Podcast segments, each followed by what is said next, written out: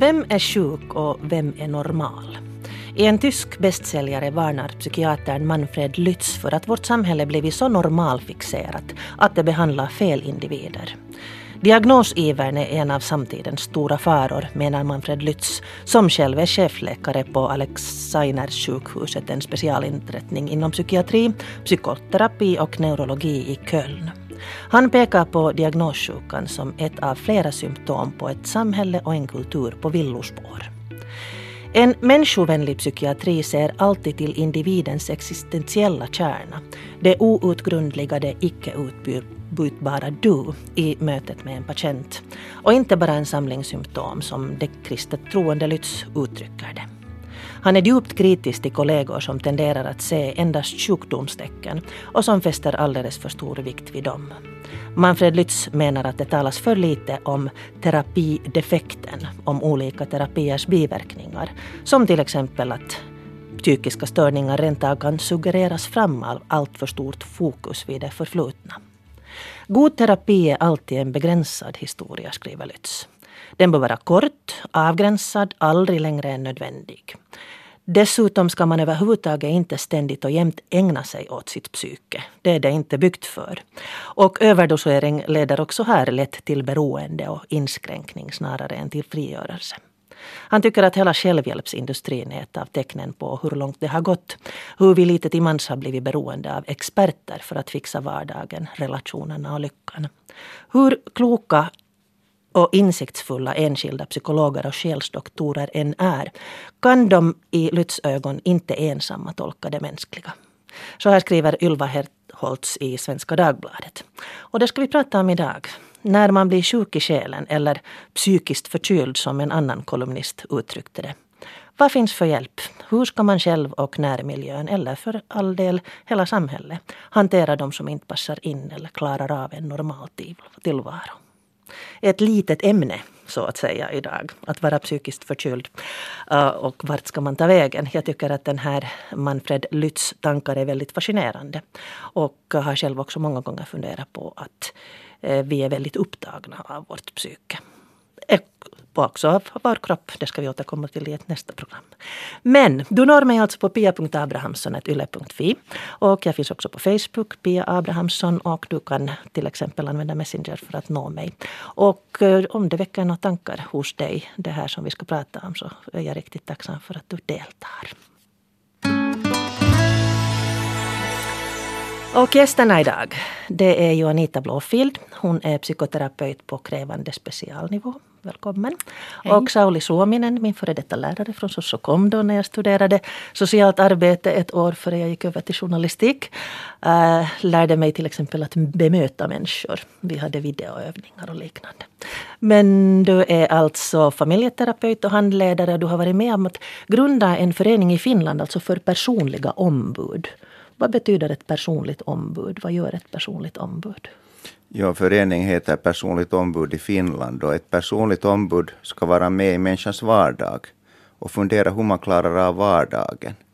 Och jag menar hemskt ofta i vår terapeutiska värld så går vi in i en sån här terapeutiskt sammanhang och vi har märkt att människor har ofta grundläggande svårigheter att klara av sin vardag, att stiga upp, att betala räkningar, ha en meningsfull, eh, meningsfull det där tillvaro. Och, och, och, vi försöker hjälpa till som personliga ombud att, att få, få, den, få den där vardagen att fungera. Och, och sen behöver kanske en människa också terapier och vård och, och det är sen en annan, annan femma av det hela. Men, men ofta glömmer vi bort att hur, viktigt att, att, hur viktigt vi har en fungerande vardag och hur ofta det är just den där vardagen som krossas sönder som, är, som kan ofta vara en stor bidragande orsak till att man inte återhämtas, inte återhämtar sig.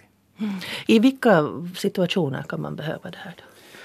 No, alltså, det finns säkert två olika situationer där man behöver, säkert i en sån situation där man, en människa behöver en mångsidig hjälp av olika serviceinrättningar samtidigt. Och då behöver man ju någon sorts koordinering och, och, att man funderar på vad det betyder, liksom hur de fungerar tillsammans, de här olika... Alltså olika... det är då uh, sjukförsäkringen, arbetsplatsen? Mm, jo, det, det är Kela och, och det, där, det, det kan vara socialcentralen och det kan vara bostadsförmedlingen, det kan vara det där eh, eh hälsovårdscentralen och en massa olika situationer som en människa liksom behöver. Och det, ofta blir det ju på det sättet att de, som, de människorna som behöver allra mest liksom stöd, så de hamnar of, ofta i den här, i den här fällan, de faller i mellanstolarna av, av många olika serviceproducenter. Och då blir situationen egentligen, kan bli ofta värre än vad den har varit. Att, alltså det där, man borde ha en en fantastisk möjlighet att, att själv, eller fantastisk färdighet att kunna koordinera och sammanbygga sin egen vård av de här olika vårdinrättningarna. Och till exempel det där, eh, det där föräldrar till långtidssjuka barn säger att de, de, har, ju inte, de kan inte gå på arbete längre för de måste gå på olika liksom, möten där, där barnens terapi planeras och så vidare. Så att det tar ju verkligen tråkiga former emellan. Och sen kanske en annan grupp som, som människor som har ett svårt utsatt livsläge. Som inte, inte klarar av sin vardag och, och skulle behöva allsidigt sammansatt stöd. Kanske de här två grupperna sådana som behöver personliga ombud. I Sverige har man ju provat med personliga ombud ända sedan 1995 och haft väldigt goda resultat med det. Så du menar, förstår jag det rätt, att det här att man får hjälp med att klara vardagen också uh, hjälper en, ska vi säga om det är fråga om en utbrändhet eller en, en psykisk kollaps av någon orsak, till exempel efter en skilsmässa eller någonting liknande, en svår livssituation. Så det här att man får hjälp att hantera vardagen inverkar också på hur man återhämtar sig efter kollapsen? Jo, du har ju väldigt svårt, alltså när du talar om olika definitioner av, av psykisk illamående, det är ju frågan om vårt professionella samhälle att försöka diagnostisera. Och det där, och, och då när man tänker på hur en människa återhämtar sig så vet vi aldrig liksom att, att om en människa inte återhämtar sig så vet vi inte vad som beror egentligen på den sjukdomen och åkomman och vad som beror på det att man hamnar i ett utsatt livsläge på grund av det här. Och då blir ju hemskt svårt att klara av vardagen. Och så blir det svårt. Och sen, sen när inte människor klarar av den här eller blir inte, inte blir rehabiliterad så säger man lätt att nåja, att schizofreni var en obotlig sjukdom, att den, den tog, den tog, den tog sin, sin, ut sin rätt. Och så det är ju inte frågan om det, kan vara frågan om det att den här livssituationen har varit sån att det gjort för en människa svårt att leva i den. Därför måste man få se till att, att, att, den här, att, att, att människan fungerar på, på, på något sätt på en, på en grundnivå, att man har en, en, en, en fungerande vardag en fungerande vardag helt enkelt. Nu sitter ju Anita Blåfield här och nickar väldigt mycket. Vad väcker det här för tankar i dig? No, väldigt lika tänker vi. Att om man kommer till exempel till psykoterapi så kommer man ju inte med diagnos. Utan man kan ju komma precis med vad som helst och inte det fixerat på det. Utan det är sen mera läkaren som gör diagnost, diagnoser och så vidare bortåt. För det är ju alltid personligt hur man upplever sin situation. Inte säger ju det där att man är deprimerad. Inte säger det någonting det är inte lika för varenda en utan det är faktiskt olika för var, varje människa. Så ja, där är jag nog riktigt av samma åsikt med, med Sauli. Mm. Du har alltså då utbildat dig till um, psykoterapeut på krävande specialnivå. Det låter jättefint. Vad betyder mm. det? Ja, det är krävande. ja, det betyder det att, att man har först utbildat sig på specialnivå. Och det har tagit ungefär en tre år. Och sen går man vidare till krävande specialnivå. Och jag började hela min utbildning i det här området med att jag började i handledarutbildning, arbetshandledarutbildning. Och därifrån sen så blev jag intresserad av sinnets utveckling. Och på den vägen är jag nu. Mm. Arbetar människor säkert i 30 år ungefär. Det är mycket barn som du arbetar med? Ja, jag arbetar riktigt från förlossningsavdelningen. har jag varit på arbete. Men sen har jag arbetat också med vuxna när jag har varit lärare på andra stadier. Och sen har jag varit ja, i barnhem och, och på barn ja, vad heter det, barnträdgård, inte heter det så, daghem heter det. Och, och sen har jag arbetat med, med åldringar inom hemservice och på åldringshem och med dementa. Så att jag arbetar nog med det, de flesta åldrar. No, ni har båda alltså ni har båda en, en slags en, ett avstamp i socialt arbete. Och sen har ni gått vidare till, till sinnet. Du har forskat i ADHD mm. mycket och varit aktiv. Vad, vad är det som har varit den här motorn till att gå vidare? Alltså gå vidare? Eller spessa sig på psyket från det sociala? No, alltså, mig så intresserad kring ADHD. Jag hade jobbat med föräldrar till, till, till, det där, till barn med ADHD i ett år. Och det, jag blev väldigt förvånad över det att det, där, det fanns ingen enhetlig story bakom det. Och jag blev intresserad av att hur ska jag liksom få den här oklarheten, osäkerheten och den här konfliktfylldheten som det ofta visar sig i familjerna eh, avklarar eller får ta reda på den. Och det underliga nog var det att det där, när, jag hade for, när jag började forska, det märkte jag att samma oklarhet, osäkerhet och konfliktfylldhet fanns i allt material som man, som man läste om, i alla forskning som man läste om ADHD.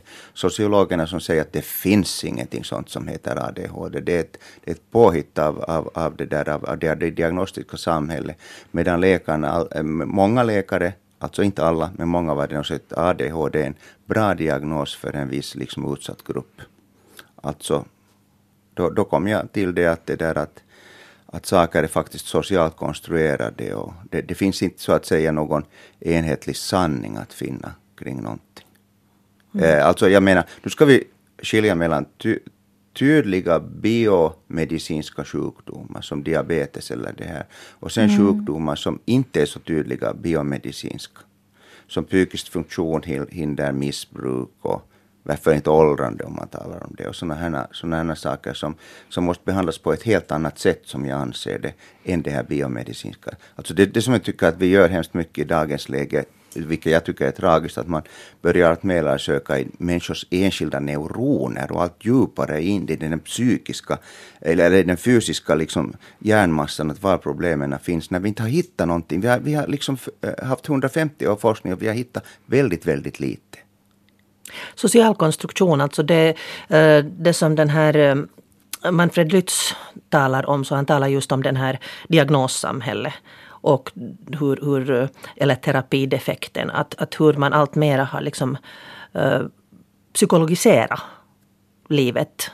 Uh, vad, vad tänker du Jonita om det här? Mm, jag tänkte på det här med, med sjukdom. Det är ju ganska farligt att använda det ordet egentligen. För vad är sjukdom och vad är friskt?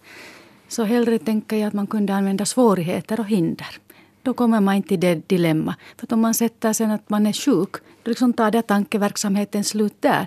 Men om man använder det här med svårighet, så då går det vidare.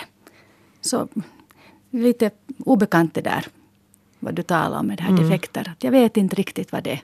Mm. Det är ju mycket nog diskussion kring det. det, och, det. Och, och framförallt så bör, liksom, man ser ju ofta i, då man följer med människors diskussioner om varandra så människor börjar säga att den är nu en narcissist och den är nu alldeles klar mm. borderline. Mm. Att, att det här liksom, psykspråket har tagit över också, ska vi ja. säga, hur vi, hur vi pratar om livet. Visst, visst. Mm. Men det säger inte så mycket om man säger att någon är borderline eller narcissist. Det säger ingenting om personen. Alltså jag, jag, jag, vill framhäva det att jag liksom har inte emot diagnoser i och för sig. Diagnoser kan vara helt okej okay och fungerande men, men jag, har, jag, har, jag har problem just det med, med, som, som Juanita sa här att det där att, att problemet är att, det där, att, att diagnoser skulle innefatta någonting liksom som man har, som man har liksom sagt att det här kan inte mera diskuteras. Alltså det för bort från en diskussion om man säger att sakerna är på ett visst sätt. Precis. De måste öppnas för diskussion och, och fundera att, att vad, vad, vad det betyder, alltså hur vi kan diskutera, hur vi kan öppna det. Och det som jag tycker att det är oerhört viktigt är att, fungera, att fundera på när en människa hamnar i en svår livssituation, vad händer i nätverket däromkring? Vad händer mellan familjemedlemmarna? Blir de beroende av varandra eller splittras de i helt olika lägen och så vidare? Det är där som vi ska in. Vi ska ju inte undersöka bara vad som sker mellan människors öron, utan vad sker i de mellanmänskliga relationerna. Det har gjort mig otroligt intresserad. Och, och, sen får vi inte gå in på det där som jag tycker jag allt mer har sett i mina klienter också, att, att det där, de är så vana att berätta en tråkig historia om sitt eget liv, om hur svårt de har haft. Och varför gör de det? Därför att människor vill lyssna på det. De lyssnar inte på det som fungerar, de lyssnar på, på den tråkiga storyn och det är inte bra. Det är som vi vet inom, inom media att det är de här olyckorna som säljer bäst. Men du kom in på den här uh, relationsfrågan så vi ska lyssna på ett litet utdrag här.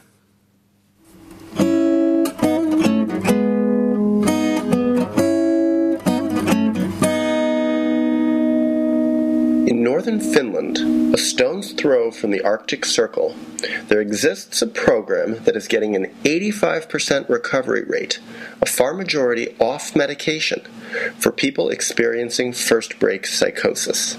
It's something that happens between people. It's how we work here. We aim at, at, at a democratic system where people can have their say about their own treatment. We have the idea of hearing people and creating something together based on that. Who are they? How do they work? What are their principles? And why are they, in this era of rampant psychiatric medications and long term disability, so successful? All of us could have psychotic problems. It's an answer to a very difficult life situation. Alla av oss kan få en psykos. Det är ett svar på en mycket svår livssituation, uh, säger herr Seikkula som är en av, av de som eh, leder en modell för hur man behandlar psykiskt sjuka, speciellt då psykos, utan mediciner. Och det är alltså i västra Lappland som det här sker. Keroputan Malli pratar man om. Och den som vi hörde här i filmen så det var alltså Daniel Mackler, en dokumentärfilmare som också själv har varit psykoterapeut i tiotals år och som blev så fascinerad av den här modellen så han kom hit. Det kommer alltså människor från från hela världen för att bekanta sig med den här modellen som har gjort både tröskeln att söka hjälp och möjligheten att faktiskt få den här hjälpen. Det har liksom varit omvälvande. Sauli, du vet mera. Du var inne på det här redan med, med den här att sjukdomen sitter i relationerna. Vill du berätta mera om den här modellen? Ja, kanske jag skulle inte använda benämningen sjukdomen sitter i relationerna utan kanske mera det att det där att att om vi tittar på olika mänskliga svårigheter så, så kan vi ju hitta eh, liksom markörer inom människan, det vill jag inte alls säga, men det påverkar alltid mänskliga relationer. Och vi märker att människor som jobbar med psykisk ohälsa eller någon som har missbruk, så den påverkar alltid de här relationerna till de närmaste människorna. Och det är därför som vi måste in och fundera, vad sker där och hur kan vi påverka det? Till exempel Jaakko har ju en sån idé om att psykoser till exempel är är det där är, är sån här mänsklig svår ångest som en människa inte har ord på. Och genom att föra en dialog med de här människorna som är nära det och med, med många olika liksom, eh, professionella som sitter med på samma möte så kan man kanske ge ord åt, åt en människa för att den kan, den kan det där beskriva sin egen svårighet. Och när den får ord så lär ordet den första möjligheten att, att, att, att ta kontroll över det och, och börja förstå sina svårigheter. Och det är det som jag tror att det handlar om. Men som vi hörde i den här inserten också, så det är ju inte på något sätt liksom eh, klart vad som är för som fungerar. Man kunde kanske säga också med, med Seikola att han skapar ett rum det skapas ett rum där saker kan diskuteras på ett, på ett sätt. Och det här känner jag igen från mitt eget klientarbete på det sättet att det där eh, att människor säger att det är många sådana saker som jag tycker att det här har ju varit konfliktfullt och sådär. Så människorna säger efter mötet, de har aldrig talat så mycket sinsemellan efter det mötet som, som, som, som, av de sakerna som har öppnat sig där. Därför att man har på sätt och vis kunnat ta fram de här konflikterna eller bearbeta dem på ett sätt som de människorna inte klarar av. Och det är kanske det som är det terapeutiska. Så här tänker jag. Det finns alltså, den här filmen heter Open Dialogue. Och det är alltså då um, Daniel Mackler som har gjort den här filmen. Och man hittar den här filmen på nätet gratis. Den heter, om man googlar på Wild Truth, alltså den vilda sanningen, Wild Truth, så hittar man den här filmen där. Och han har alltså lagt ut den på Youtube därför för att han inte han säljer den på DVD men han vill inte att det ska vara fråga om pengar att, Nej, att sprida det här budskapet. Och sen hittar man på Jaakko Seikkula också om man tittar på Youtube. Just, ja. Och där är det liksom det som var spännande då jag tittade på den här filmen till exempel att en, en terapisession då för det första så, så gick de hem till människan om, ja. eller till släkten om de ville och där kunde finnas allt från svärmor till arbetsgivare och, och barn och föräldrar. Och det var alltså flera terapeuter som satt med och de pratade också sinsemellan och diskuterade att vad tycker du om det här? Uh, liksom inte, inte över huvudet på, på, på den som söker hjälp utan med den. Så det var en ganska fascinerande approach. Hur skulle det kännas för dig Anita att sitta i en terapisession tillsammans med en annan terapeut? ja, det skulle vara ganska intressant. Men det är två olika saker som vi sysslar med. När man sysslar mm. med individuell terapi så då är det ju ingen annan utan klienten och terapeuten. Mm. Att, men hon, hon eller han kan ju också vara terapeut. Men. Mm. mm. Men det som var gemensamt var ju det här att man skapar det där rummet. Är man nu där sen flera eller man är så här som på tumis med klienten så det är nu sen det är ju den skillnaden. Men det rummet och sen, sen det här som också Sauli tog upp, det här med att prata när du får ord på någonting. Om man tänker på det här med analytiskt så då tar man ju på det här med omedvetna. Och när du får ord på det så det är ju inte mer omedvetet utan då är det ju medvetet. Så det här med att prata så det som hjälper och det gör man på olika sätt i olika mm. situationer. Individuellt eller sen så där som i familjeterapin. Det här att gå i terapi, många av oss har gjort det. Jag har gjort det. Och du har säkert gjort det, Anita. Och du har gjort det, Sauli. Och, och det är inte bara, det är kanske många som tycker att det här med terapi är, är liksom någonting lite konstigt och, och man är lite annorlunda. Men jag tror att eh, så som det ser ut nu så de flesta av oss stöter ju får ju någon gång i livet ska vi säga, psykisk förkylning. Det vill säga att man åtminstone så råkar man ut för saker i livet som välver om ens äh, livsuppfattningar. Hur jobbar du Joanita, liksom, då, då, om, om vi tar det så här helt från början. Alltså du har själv gått i, i psykoterapi. Och vad händer då? Hur, hur kommer man till dig och uh, vad händer när man kommer till dig? Mm. Man kan komma på olika sätt såklart. Man kan komma via om man, tar, om man tänker på barn till exempel så kommer barnen oftast via då, via sjukhuset var de har först blivit undersökta och sen har sjukhuset kommit på den idén att det här kunde vara en bra vårdform till exempel. Eller sen om vi tänker på vuxna så de kan komma direkt till mig och så funderar vi tillsammans att vad jag kan hjälpa med och vad de behöver hjälp med. Men när man kommer till terapi så handlar det ju om utveckling. Och då är det liksom det som är, är poängen i det här. Inte det här med diagnosen utan utvecklingen har i någon mån avstannat någonstans. Men alltid finns det, om jag tänker på mig, jag talar om mig nu som terapeut och inte om alla andra.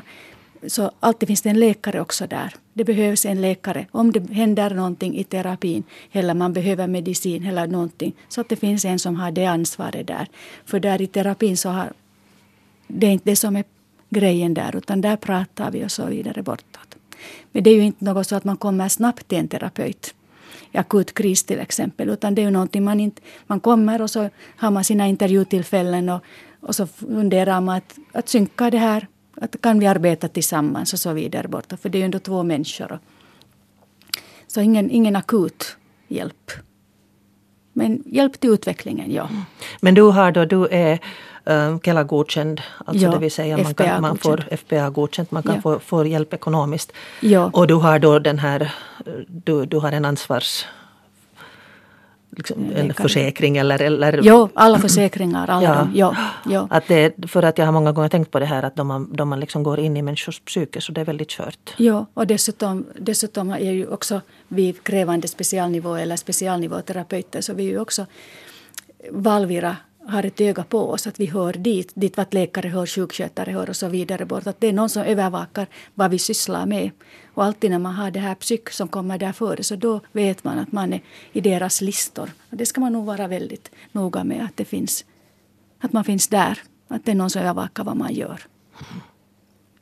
Ja, Mikael Söderström som, som är erfarenhetsexpert har en gång sagt när jag höll en sån här föreläsning. Erfarenhetsexpert är alltså en som själv har har gått igenom. Gått igenom det här psykiska svårigheterna ja. eller den här som den då går och berättar om. Precis. Så han har sagt åt mig på det sättet när jag en gång framhävde det där att, att, att jag tror på att man måste jobba med hela familjen, så sa han åt mig att, att Sauli, du måste komma ihåg att det där alla människor blir hjälpta på sitt eget sätt. Alltså för oss, för oss människor mm. så vi ska, vi ska inte börja som, som experter och tävla om vem som har rätt eller fel, utan, utan vi måste tänka mera på det sättet att en människa som kommer Uh, att mer att skapa, skapa sådana här liksom möjligheter för en människa där den kan ta fasta i och bygga upp en, en sund själ, om du vill kalla det på det sättet. Precis. Och, och det som jag bara tänkte säga om, om, om det här var det att det som fick mig övertygad att, vi, må, att vi måste jobba mer familjecentrerat var det att, att när vi hade träffat en mamma vars son var missbrukare enligt den här mamman, så vi hade träffat henne fem gånger, så tänkte vi att nu vet vi ungefär vad det är frågan om.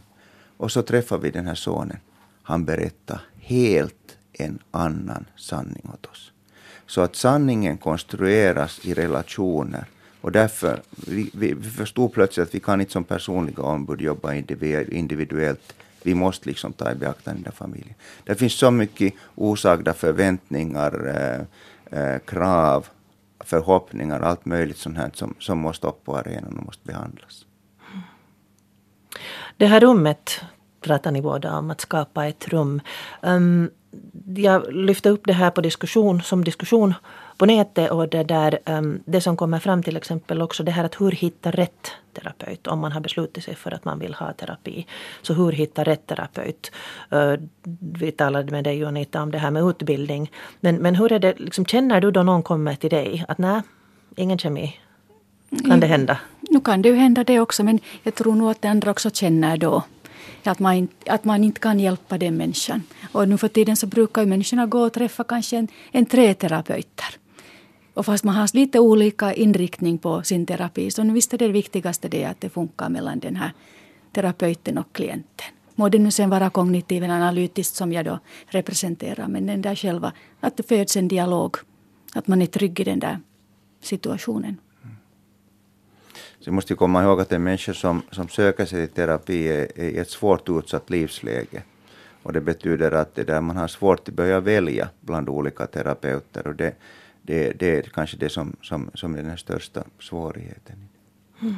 Vi ska gå mera in, in på den här diskussionen om det här analytiska som, som du talade om. Psykoanalysen har vi väl alla inre bilder av mm. uh, via Woody Allen-filmer och liknande. Mm. Um, den här soffan, berömda soffan där man mm. ligger och associerar. Och psykoanalytikern som sitter och spelar på spela bundchack eller någonting liknande. Det är väldigt eh, karikerade satiriska bilder men att jag har faktiskt eh, pratat med en, eh, en av våra lyssnare som har berättat att hon har gått i, i sex och ett halvt år i, i, terapi och hon skrev lite ner tankar om det. Men innan vi går in på det så, så i den här diskussionen som jag förde på nätet så det kommer ganska mycket kritik fram. Alltså det, det är det mellan 30 och 40 procent som inte blir hjälpta av terapi. Och en av, av våra lyssnare tillhör dem och är ganska bitter och ledsen över att hon har känt sig och blivit liksom illa behandlad. Och um, i Sverige så pågår det en ganska stor diskussion uh, om det här med att psykoterapi på något sätt, terapi har blivit en helig ko som man inte får ifrågasätta. Och om, om den inte känns bra för en så då är det fel på en själv. Det är lite som den där vitsen om, om det där om du inte uh, förstår vad, vad det anala skedet är så är du i det. att du förnekar det. Alltså det, det är en viss fanatism i det. Och jag tycker att den är en, hemskt hälsosam diskussion. Att liksom det här terapidefekten som, som vi hörde om här tidigare. Mm. Um, hjälper terapi alltid? Är det liksom den bästa vägen? Det har mycket talats om medikaliseringen, att vi, vi liksom ger mediciner vi borde ge terapi. Men vad, vad är det i terapin som hjälper och varför hjälper den inte? Ja, om man, om man en sån där liten fråga. Det var en liten fråga, vi har inte så hemskt länge kvar. Men om man tänker på psykoterapi så det är ju det som hjälper att man pratar. Men inte det så att det hjälper varenda en av oss. Men alltid tänker jag nog så att prat hjälper. Men, och det är ju tråkigt det att inte terapin eller psykoterapin kan hjälpa andra. Eller alla. Visst är det ju det. Att sen får man söka någonting annat. Och, och där var ju Saul inne på att det finns ju många olika sen som man kan vända sig till. Men, men om man nu är vid det att prat hjälper och det tror jag att vi alla liksom står för. Så. Men hur mycket slår det tillbaka just det här att liksom, om du inte blir hjälpt så är det ditt eget fel? Jag har inte tänkt så. Mm. Jag vet inte riktigt. Det är liksom en ny, ny tanke det mm. där. Jag kan inte riktigt gå in på det. För det är den, den, kritiken som kommer också i Sverige just det här ja. att det på något sätt um, Och det är ju jättesvårt, du var inne Sauli på det här att när det inte är exakt liksom vetenskap så att säga.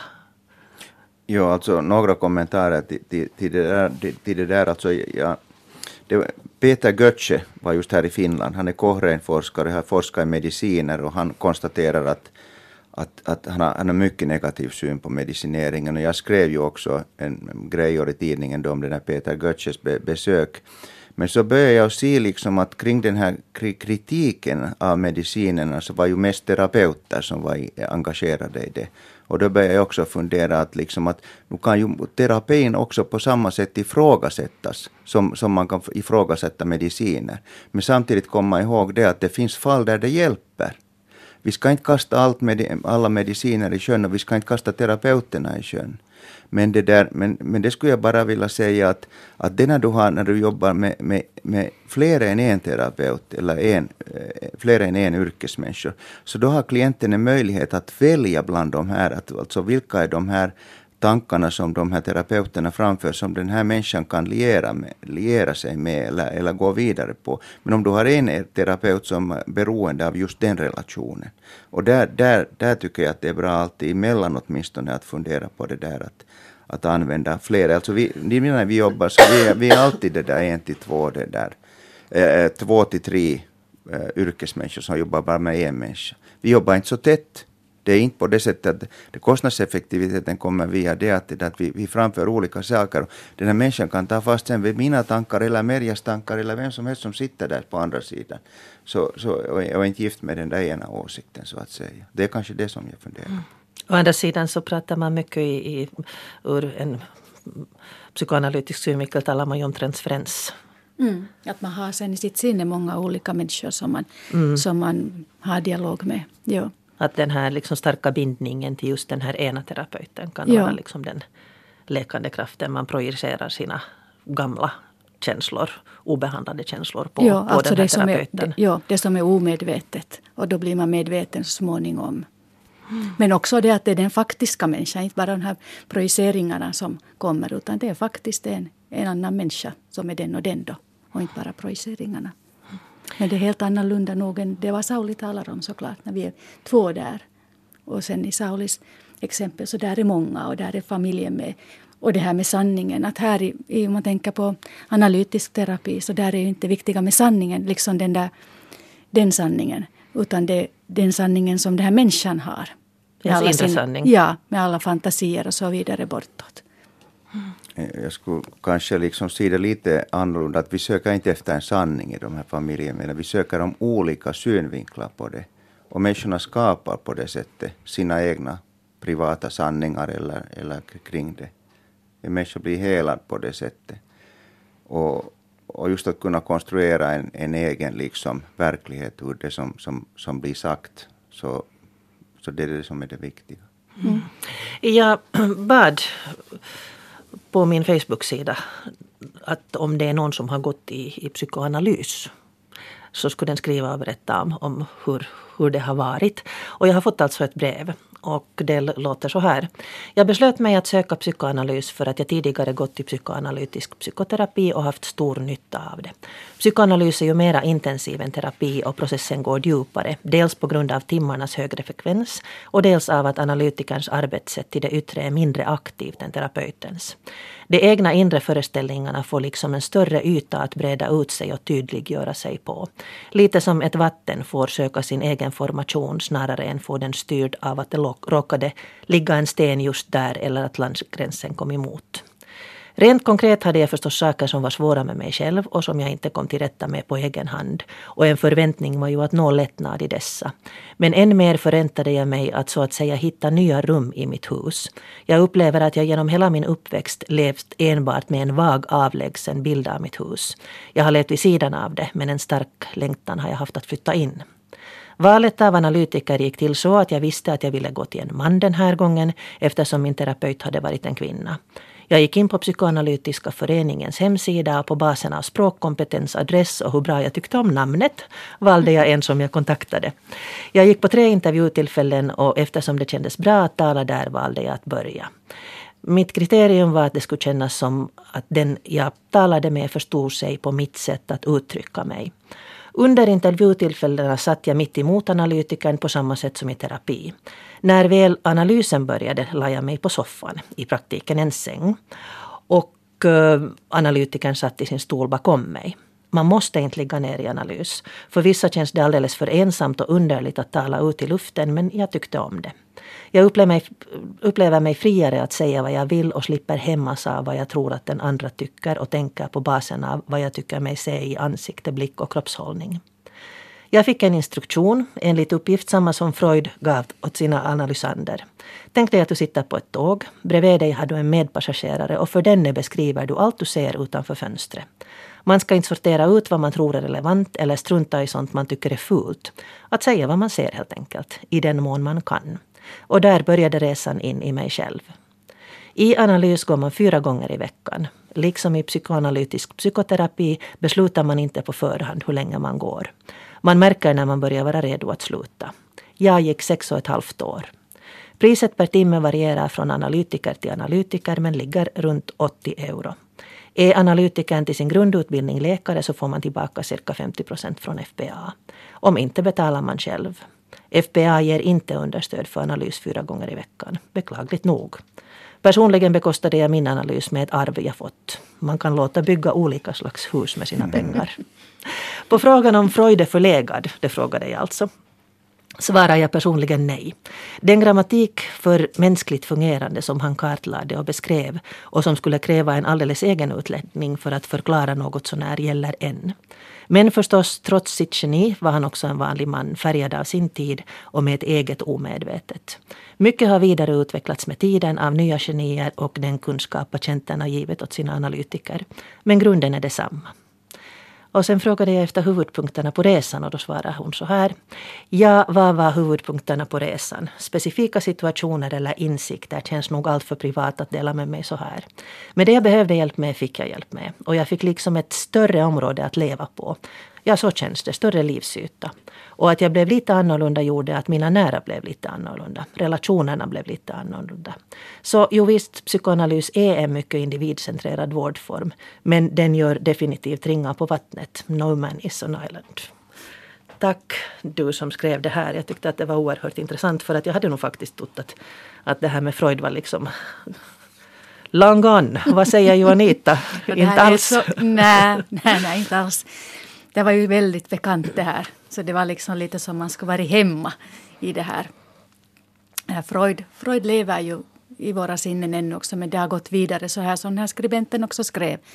Att inte, inte, det, inte det förgånget. Och om vi tänker på det här med att prata. Att han kom ju på det här att prata hjälper och så vidare bortåt. Och, ja, det var väldigt, väldigt trevligt att lyssna till det här. Men äh, där funderar jag också att månne man måste vara väldigt stark i sig själv för att gå i, i analys till exempel. Mm, vad, det kan låta lite stark? farligt sådär att om man börjar gräva väldigt djupt i nappen så kommer det blod. Mm, fast, det, ja, fast det här med att gräva, jag tror inte att, att någon gräver. Utan det att man, det uppkommer känslor när man går där i analys då, eller i terapi. Och, och sen minnen på det och tankar. Så de där känslorna som de är här och nu det är ju inte det som har varit då när man var fem år och så vidare bortåt. Och minne också, så inte det är lite, inte det är samma sak. Det är också någonting som ändras. Så att, jag vet inte, det här med stark, att vad det sen är. Tillräckligt med trygghet. Och man går med sin egen takt. Att det är ingen som påtvingar en. Och sen när vi tänker det här med sinne, så har ju sinne inte här kalendern. Har inte här klockan. Så att det där, det där tidsuppfattningen är inte samma sak. Att den här skribenten skrev att hon hade gått i sex år.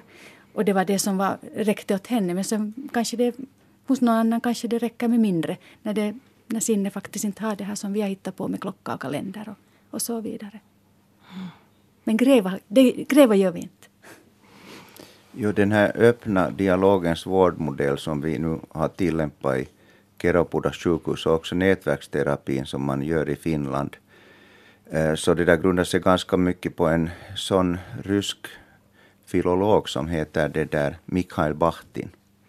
Och Mikhail Bachtin har sagt på något sätt på det sättet att det där att innanför en människa, innanför det mänskliga huvudet finns bara grå hjärnmassa. Allt som sker, sker i relation till den andra människan. Och där, där betonar han otroligt relationens betydelse. Och, och jag, jag, tror att man definitivt kan hitta det där, det där fram och hitta sitt eget liv på olika sätt. Men jag tror att det där att vi borde i dagens läge. Eh, jag tror att det är inte egentligen skillnaden mellan, mellan psykodynamisk och, och någon annan terapi, utan skillnaden går egentligen idag mera kring det här med neurologi och omgivning. Och psykoanalysen har ju varit väldigt, jag har fått väldigt mycket av den, av den tankar och i synnerhet kring det att där betonas ju inte bara de här närrelationerna utan samhället, hela samhällsrelationen, skolan och allt ingår ju i det. Alltså att, att det där mera tycker jag att det där problemet har varit det att man tror att människan föds med defekter, eller att den har defekter i sitt huvud som, som så att säga börjar leva. Och det, det, det är det stora, stora problemet. Att, att det där som sagt så, det, det, det har inte, det, man har hittat väldigt lite stöd för det diagnostiska systemet.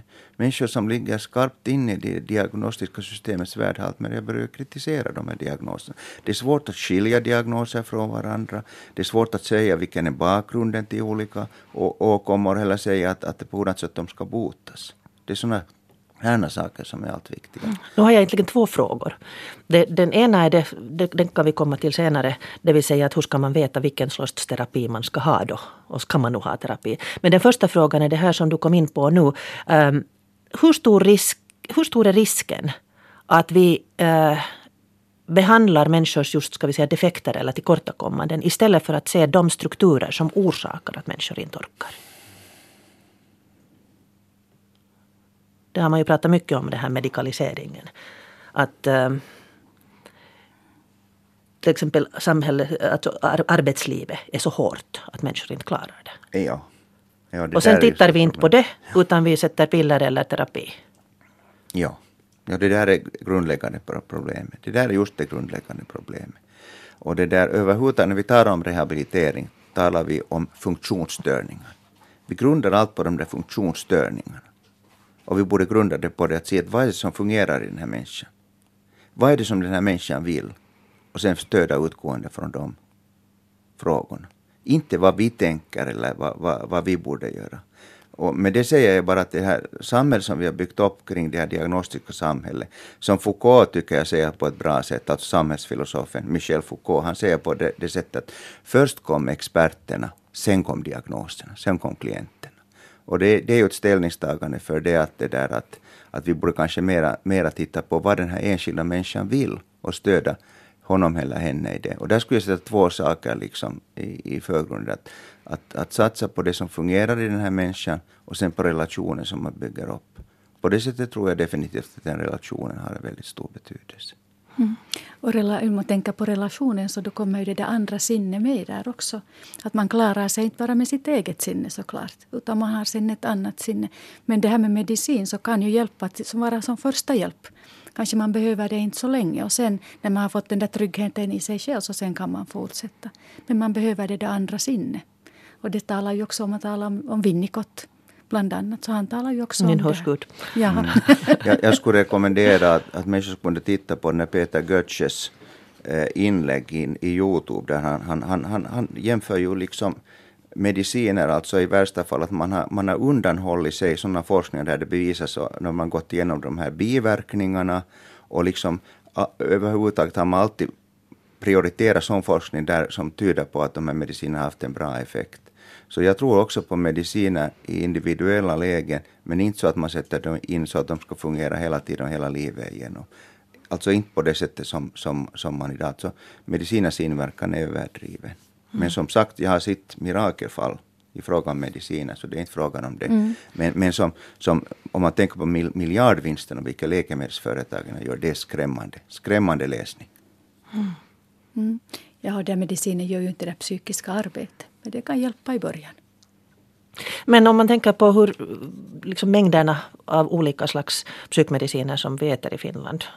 Antidepressiva, antipsykotiska, liksom mind-altering drugs, alltså sådana som ändrar på hur man känner sig. För att inte tala om alkoholen som har använts och flödat i århundraden före psykmedicinerna kom. Varför mår vi så dåligt?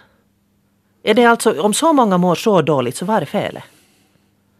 No, enligt det där individuella så är det fel, fel i människan. Det är ju det som är problemet. Alltså, i, I dagens läge, på 70-talet var ju alla av den åsikten att felet var i samhället. Nu för tiden tänker alla att fel är individen. När vi skulle ha all orsak att ta en titt på samhället och fundera på att varför samhället fungerar på ett sådant sätt att människorna inte mera orkar med det. Ja, att det är för snävt. Det här normalitetsbegreppet börjar ja, vi med att prata att vad, vad är det normala? Ja, det är så snävt. Är det normala att man är 35, slank, uh, högt utbildad, um, jobbar 18 timmar idag, per dag? ja, ungefär. Det är alltså problemet är att vi, vi definierar först vad som är normalitet och det som inte, inte liksom passar in i normalitetsbegreppet, så det, det, det diagnostiseras. Det är aldrig så att vi skulle undersöka först, utan vi undersöker först den, den normala människan, det som inte märk, passar in dit, så, så det definieras som onormalt och diagnostiseras. Man diagnostiserar aldrig samhället, man diagnostiserar inte, inte skolan heller, utan det är alltid den enskilda individen som sitter i klassen som, som är problemet. Du har sett det mycket med ADHD? Jag har sett det mycket, ja. Att det blir, blir den, den eleven. Um, i närbilden 17 femte så behandlar man också det här hur man kan söka hjälp om man mår psykiskt dåligt. I Botten finns det ett psykosocialt centrum där den som mår dåligt själv kan ta kontakt och få hjälp av ett mångkunnigt team. Det här utan remiss av läkare. Barbro Westerberg pratade med avdelningsskötaren Mikaela Granfors. Vi träffas och talar igenom saker och ting. Funderar om det finns andra familjemedlemmar som behöver komma med. Det här är saker som ofta berör en hel familj om någon mår dåligt. Det fokuserar vi ju allt mera på. Nästan hela vår personal är ju utbildad i att hålla familjeinterventioner. Vilket ju inte är en terapi utan ett mera förebyggande arbetssätt att, att, ta hand om, att hjälpa föräldrarna att ta hand om speciellt barnen. En sjuk förälder kan vara en ganska tung börda för ett litet barn. Så är det. Och det kan ha sina följder för barnet som, som kanske känner att det vill hjälpa sin förälder och vara hemma så mycket som möjligt och kanske försummar sina egna intressen och, eventuellt skolan. Och sen kan vi ju aktivera nätverk och se vad familjen har för nätverk runt omkring sig och, och möjligheter till stöd. Vi har samarbete här med alla våra socialbyråer och med BÖS och vi har, därifrån kan det ju bli aktuellt med familjearbetare eller andra stödåtgärder. Helena Lundman Evars är ledande psykolog och arbetar med barn. Det kan handla om rädslor, det kan handla om beteendestörningar, utåtagerande beteende, det kan vara enkopres. Ofta är det nog rädslor bland de små barnen. På vilket sätt kan du hjälpa? Nå, I inledningsskedet så försöker jag få kontakt med barnet så att barnet liksom känner att, att det här är en trygg miljö att vara i och att jag är en trygg vuxen. Och sen beroende lite på barnets ålder då, att är det ett litet barn så är det liksom via leken som vi har den här terapin och det är ett större barn, lågstadiebarn till exempel, så, så pratar vi nog ganska mycket och samtalar kring det som är problematiskt. Ser du då i ditt eh, terapiarbete att eh, barnen eh, blir hjälpta av det? Att, att det händer en positiv utveckling? Det händer nog, men utvecklingen går långsamt och barnet behöver tid. Att det är ofta nog ganska långa kontakter som vi har. Vad tycker du är det största problemet du stöter på i ditt arbete? Vi är så fullt sysselsatta här att vi hinner inte ge så mycket tider så regelbundet till barn som vi skulle behöva. Att det här med att träffa ett barn regelbundet en gång i veckan eller två gånger i veckan, det har vi tyvärr inte resurser till just nu. Att det är liksom så, så många barn. Psykisk sjukdom är ofta förknippad med ekonomiska svårigheter också. Ja, om människor i, i ung ålder blir pensionerade så har de ju inte hunnit tjäna ihop tillräckligt för att få en, en dräglig pension. Det är ett problem. De är fattiga helt enkelt. Mm. Kunde ett underlättande av de här unga sjukas eh, ekonomi, kunde det i sig ha någon sorts eh, rehabiliterande effekt, tror du? Det tror jag väl säkert. Och, och speciellt om man skulle hitta en meningsfylld sysselsättning som kanske skulle ge lite ekonomiskt tillskott. Barbro Westberg hade alltså i detta avsnitt av Närbild eh, talat med ledande psykolog Helena Lundman Evers och avdelningsskötaren Mikaela Granfors. Och det här avsnittet av Närbild hittar du också förstås på arenan om du vill se hela. Men det där, um, inför den här diskussionen så sa Mattias att stigmatiseringen fortfarande är ett stort problem. Och eh, det här med att tröskeln till att söka hjälp, vad säger ni om det? Här, här var det så att man får samma dagtid. I den här Keroputan Malli uh, Open Dialogue så där är det dygnet runt telefonjour. Att då när man känner att man behöver hjälp får man genast kontakt med någon. Men hur, hur ser ni på möjligheterna att få hjälp idag? Här talades det om att det finns inte tillräckligt med resurser så att alla barn som behöver hjälp skulle få den. Något så jag tror att det är väldigt svårt att få hjälp och det är långa köer. Ja. Och det där längre blir de hela tiden.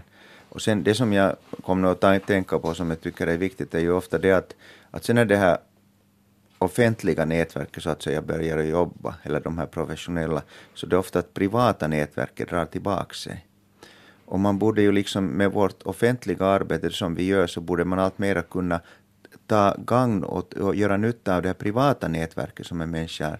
För en människa blir ju synlig för oss professionella genom sina svårigheter och sina problem. Och, det där, och, och därför behöver vi det privata nätverket och det måste aktiveras. Och jag har sett all, alla möjliga sådana här goda goda det där, eh, försök som, som har gjorts inom barnskyddet till exempel. Så de, de vill inte riktigt ta form, vi, vi, vi, vi, de vill inte riktigt ta fart och vi borde jobba mera med det där att få det här privata nätverk, att få det offentliga nätverket att förstärka det privata nätverket. För ofta går det så, det har jag sett, alltså, desto starkare det, det offentliga nätverket, desto sämre fungerar det privata nätverket. Det, det, alltså, jag ser ofta det dras det sig tillbaka det privata nätverket för att ge plats åt det offentliga nätverket. Till exempel i barnskyddet ser man det tydligt.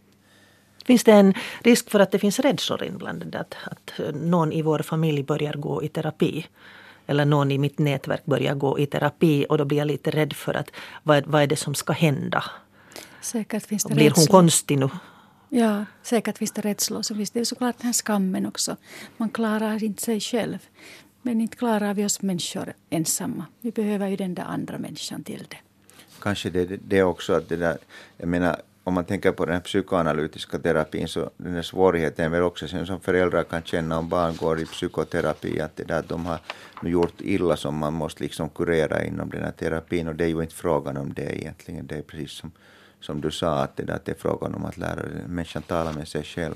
Och överhuvudtaget tycker jag Mikael Rutter, en sån där världskänd liksom barnpsykiater, så han har sagt på det sättet att det där att att, att vi är väldigt fixerade på att vi alltid ska söka orsaken till allt. Nej, vi behöver inte i allmänhet veta orsaken. Vi kan skrida till handling och stödja en människa utan att vi vet vad saken beror på.